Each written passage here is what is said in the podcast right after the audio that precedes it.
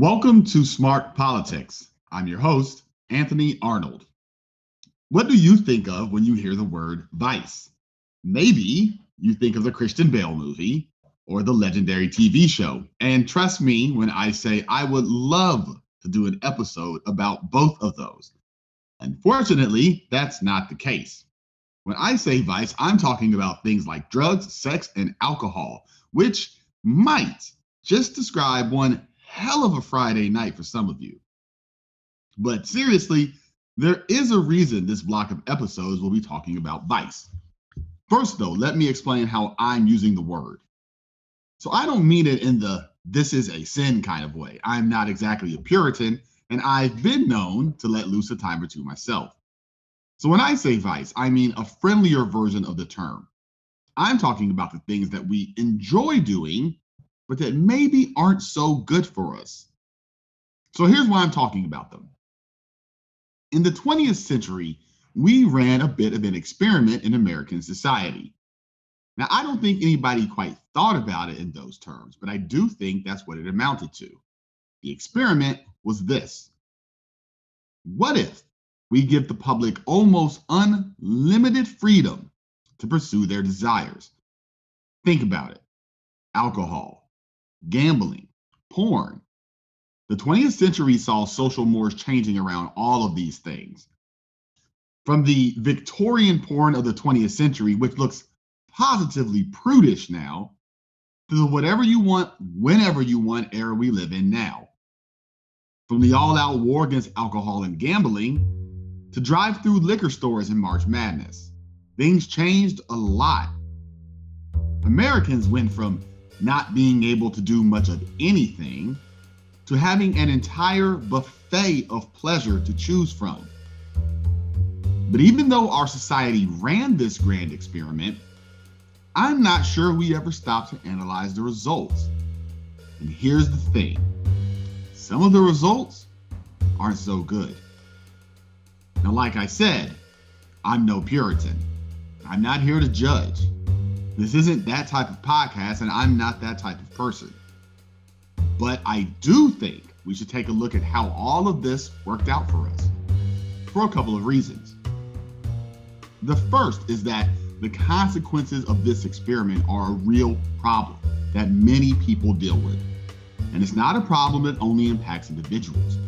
Entire communities have and continue to suffer Greater access to certain things like gambling or alcohol means that more people and more communities will have to deal with the fallout. So, if we're dedicated to choosing that route, dedicated to giving people the choice to pursue whatever they want, and it appears we are, then we really have to come up with a way of managing the suffering that's going to result.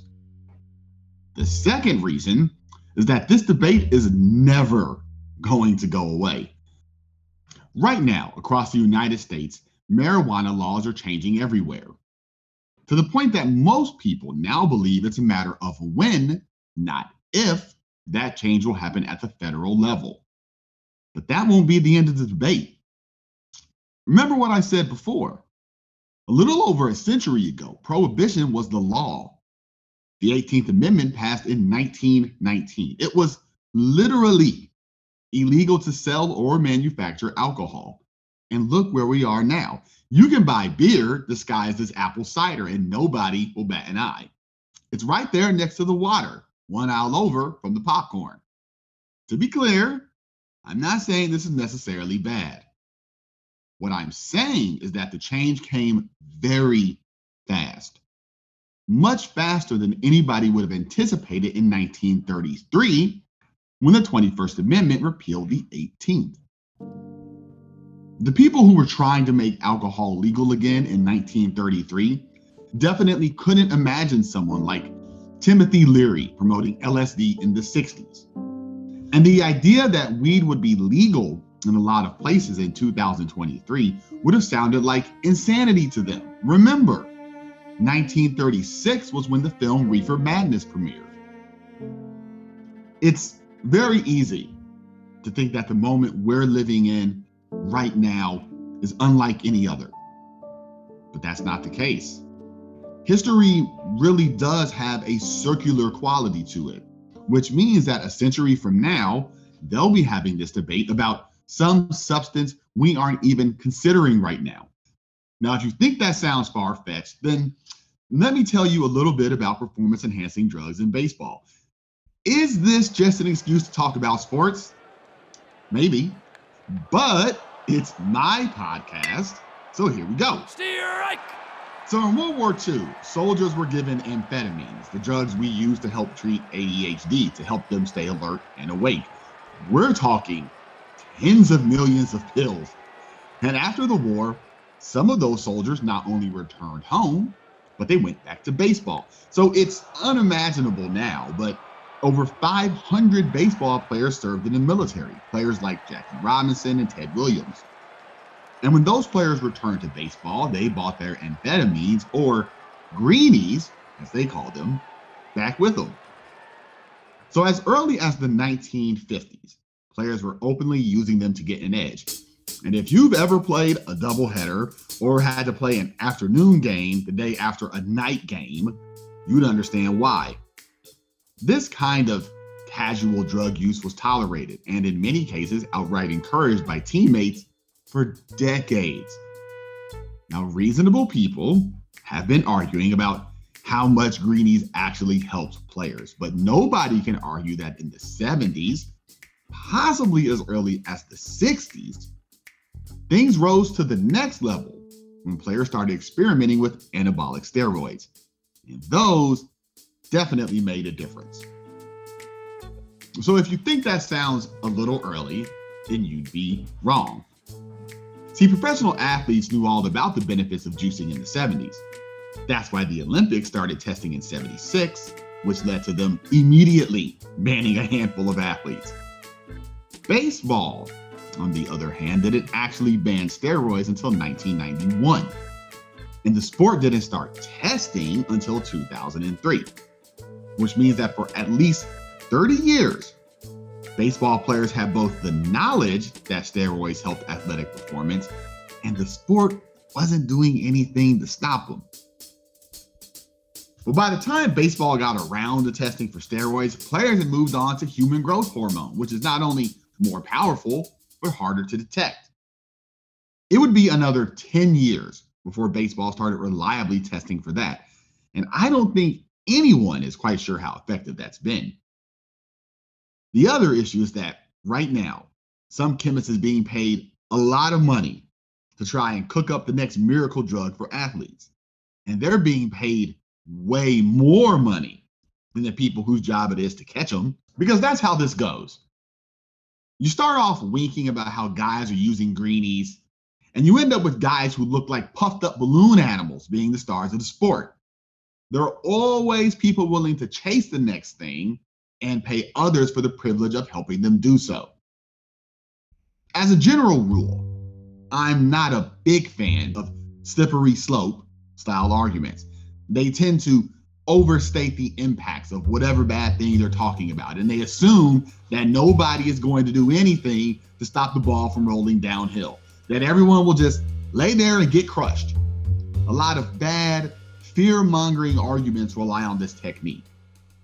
But they aren't always bad because sometimes, like in baseball, people really do just lay down, close their eyes, put their fingers in their ears, and pretend like nothing bad could happen. And after getting flattened, they say, well, how could we have known? Throughout the 20th century, that's what we did. A lot of people did, in fact, try to warn us about the inherent dangers of certain activities. They really did raise the alarms early and often. Now, they weren't perfect messengers, and we'll get into that as we go. But they weren't exactly wrong either. So, what I'm going to do in this series is talk about all of that. How are they right? How are they wrong? Did we ignore the message because we didn't like the messenger? And what kind of price have we paid for closing our eyes to the dangers ahead? But the goal isn't just to criticize the past, it's to help us build a better mental model for thinking about the problems we face right now. and the problems we don't yet know about, but will be facing in the future. So, to help me do a bit of table setting, I'm joined by my friend and regular partner in crime, Francine Dash. Thanks for joining me, Francine. Excellent. Thank you for having me. So, so what what did you think when I sent you a uh, episode titled "An Excuse to Talk About Baseball"? I thought you were alluding to a conversation we had about our friend Pete Rose um, and this whole gambling thing, which I'm sure you'll get into later. But uh, uh yeah, yeah, gambling, gambling, in sports, baby, it's back. So, yeah. But yeah, I um I was really intrigued by this because um what we um what you kind of talk about is the normalization, right, of the usage of it, and at the same time, not really understanding the impact, right that it had on the quality of life and health exactly. of, of, of some of these folks. So I, yeah. I i think it's a really intriguing discussion and you know you don't hear this discussion a lot. No i, I mean something you know and this is i mean funny a, a bit of inside baseball you know this appropriate phrase here um but the audience doesn't know but you know mm-hmm. i've been circling this topic for a long time. Yeah yeah. Like We've been talking My, about this like last year, even, right? Yeah. I mean, I've done many series since then. I've done mm-hmm. like two or three series since then about different topics because I've been circling this one and trying to wrap my head around how to talk about this mm-hmm. um, in a way that wasn't judgy, in a way that didn't make people feel bad. Uh, they're real people, people who right. might listen to this, who might struggle with some of the things we'll bring up over the course of this series. And I, I don't I didn't want and don't want people to feel like they're being attacked or being made the bad guy. Right, um, absolutely. absolutely. So I wanted to be how do I handle this in a sensitive way mm-hmm. while also acknowledging that you know we have arrived at a place where I think it's it's fair to to be concerned. It's mm-hmm. fair to ask some hard questions. Um and so you know I, I, finally i think i've managed to land on a on a on a balance here. And i i hope as people go as we go through this series they'll they'll see that there was some there's some care behind this. I mean i know people in my personal life who struggle with probably everything that will come up in this series. I, I i i probably know at least one person who struggles with it. You and i both. I mean this yeah. is um I, I think the, the the great thing about the series and i can tell you put a lot of thought. This was not a rushed uh, show topic. Uh, a lot of thought and a lot of purpose went behind making sure the research was done to to hit the right notes. Yeah, and baseball absolutely. is a wonderful, wonderful space. Yes. In order to kind of lay that out. I mean, you laid out a lot of different things. Yes. Um, from the 18th to the 21st Amendment. We even have a liquor stores called 21st Amendment. Exactly. Exactly. I yes, yes, we do. but baseball is a great space to discuss it. Yeah. When you talk about greenies and the history of, yep. you know, some of these soldiers who were credited, if you will, I'm using air quotes, with bringing back yep. their use of of of uh, uh, amphetamines. I keep trying not to say yeah. amphetamines, but amphetamines yeah. to baseball when they return. Yeah. And making it as normal as a cup of coffee. Yes. I, I mean, like like people should really go and look because I know I mentioned this when we when I sort of talked about I know I briefly mentioned this when I talked about one like World War II like in the previous series, but you know it, there's this impression I think that like the Germans gave their soldiers amphetamines because mm-hmm. that's how it's best known, mm-hmm. but Great Britain I believe actually gave out more than Germany, mm-hmm. uh, and the U.S. did like it was wartime yeah. I know the Jap. I'm pretty sure the Japanese had a similar mm-hmm. system of just like here's a bunch of drugs to stay awake and go fight. Like it's war, right. but the consequence was, you know, you handed out governments handed out tens of millions of pills of drugs, and then some people came back from war and they're like, well, you know, I kind of liked it. Right. I like the alertness or the awake. And baseball is so fascinating to me because baseball is my first love as a sport. Now I watch more basketball than anything else. But I grew up playing baseball, watching baseball. studying old statistics with my dad. Like we had this big, huge encyclopedia that was like 2,000 pages or something, something crazy. And I used to just pore over numbers, just page after page after weird numbers. Right. Um, and so it's it's looking through the history of baseball. You really can track this slow progression from greenies are okay, they don't really help to like, okay, well now guys are taking steroids. And I've had debates with baseball fans. I know there's a lot of baseball people. I've had debates with people about when the steroid era started. I've always been one of those. It did not start in the late 80s, given that we oh, know no, no, professional no. athletes I were taking true- them in the 70s in the Olympics. You'd have to be really naive to think baseball players and football players weren't taking steroids in the 70s. You'd have to be really all, naive. um, it, it's it's naive to think that anabolic steroids or versions of them started in the 80s. That is not true. That's just not true. point of the testing coming along is the suspicion for about a 10 year period Exactly. that wait a minute. How are these people getting this big, this strong, this fast? Yep. Right. Yep. And so that's where I believe the testing came about. But the testing was always behind. Yeah. And and that's what that's what I hope people actually I hope they make that connection with what I mentioned about the Olympics, right? Because if the Olympics is testing in 76 and catching people, they are at least probably two Olympic cycles behind. Right. Right. So if they're catching people in 76, that means people have probably been using it since like 70 or 68. right. Like right. that's why you started testing because you thought they were doing it. Right. Exactly. So that's why I said in the pod, like I would probably put early anabolic steroid use in sports at the late 60s, yeah. Yeah. which means it hits the Olympic level in the late 60s, early 70s. And at Mhm. that point, athletes know steroids help you play better in sports. And so if you think Mm. there weren't guys trying it at baseball, football, basketball is a little trickier because yeah. pure size and mass isn't super helpful in basketball. It's Mm-hmm. obviously helpful in baseball. Right. It's helpful in baseball and it's obviously, obviously helpful in football. So I've always Well, felt you- like guys were using steroids in the 70s. Like, please don't Yeah. delude yeah. yourself. I guess the question is understanding its long, like its impact. Right. Right.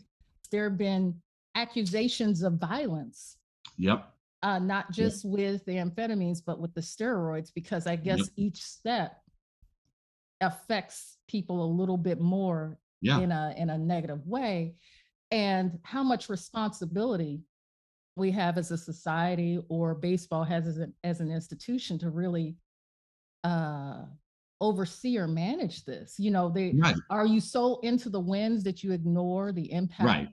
Right. And that's right. And that's gonna definitely be like that's the overarching theme of the of the whole series. Um is is this how do we how do we manage this? How do we want to manage this? I mean, you, you don't want to live in a society where people are told no just constantly. You're not allowed to do anything that might be a little dangerous or a little risky. Um, that just seems like a miserable way to live. So you don't want a society that does that, but then do you want what we currently have now? And something that like we're gonna get into well as I go through episodes two and three, which are alcohol and gambling, you know, a theme people will see, and they will see this throughout the entire series with every topic we cover. Um, is we we we lack all moderation in the United States. We just we are zero or We're- one hundred, We're and all there is in, or yeah, exactly. I was going to say the I same thing. I get into this out in episode two. People will see it like we are either we are either Puritans or drunkards. There's like no well, ideally, what you want people to do is to. It, it's difficult to legislate, and which we found out uh, Yep. with prohibition. It's difficult to legislate habits, right? extremely. Uh, and it's also difficult to punish habits. yep. What you ultimately want is a society where people learn how to moderate for themselves and how to make choices uh, that they understand uh, completely enough to not go so far as to negatively impact their own lives or the lives around them. So far, we have not discovered the the uh, uh, magic pill, for lack of a better word. I mean, yeah. but um, what I uh, hope to discover as you go through the series is, you know, there, there's going to be a common theme. Yeah. That's gonna come across. Yeah. I hope that people pick up on that. And, yeah. and when we get to the end, we, we can talk about that further. Yeah, uh, no, that, I'm excited. Yeah, exactly. I'm very. So I'm really, excited. I'm really glad that you picked this topic. This is a meaty one, and um, let's just see what happens. Yeah. All right. Thank you once again for joining me, Francine. No um, a real opportunity to talk about sports. I was so happy. I'm so I'm so happy we got to do that. we have to do this like more in depth. Truly an excuse to talk about baseball. Um, right. And as always, I want to encourage you, the audience, to continue the discussion on Facebook and Instagram. Like all of our shows here, this podcast is brought to you in part by Eliac Productions, a studio for podcasters and musicians, and Pointcast News. To listen to our podcast or read our latest articles, you can visit our website at pointcast.news or subscribe to our feed on Apple Podcast. Be sure to like and follow us on Facebook, Instagram, and Twitter, and make sure you join us next time.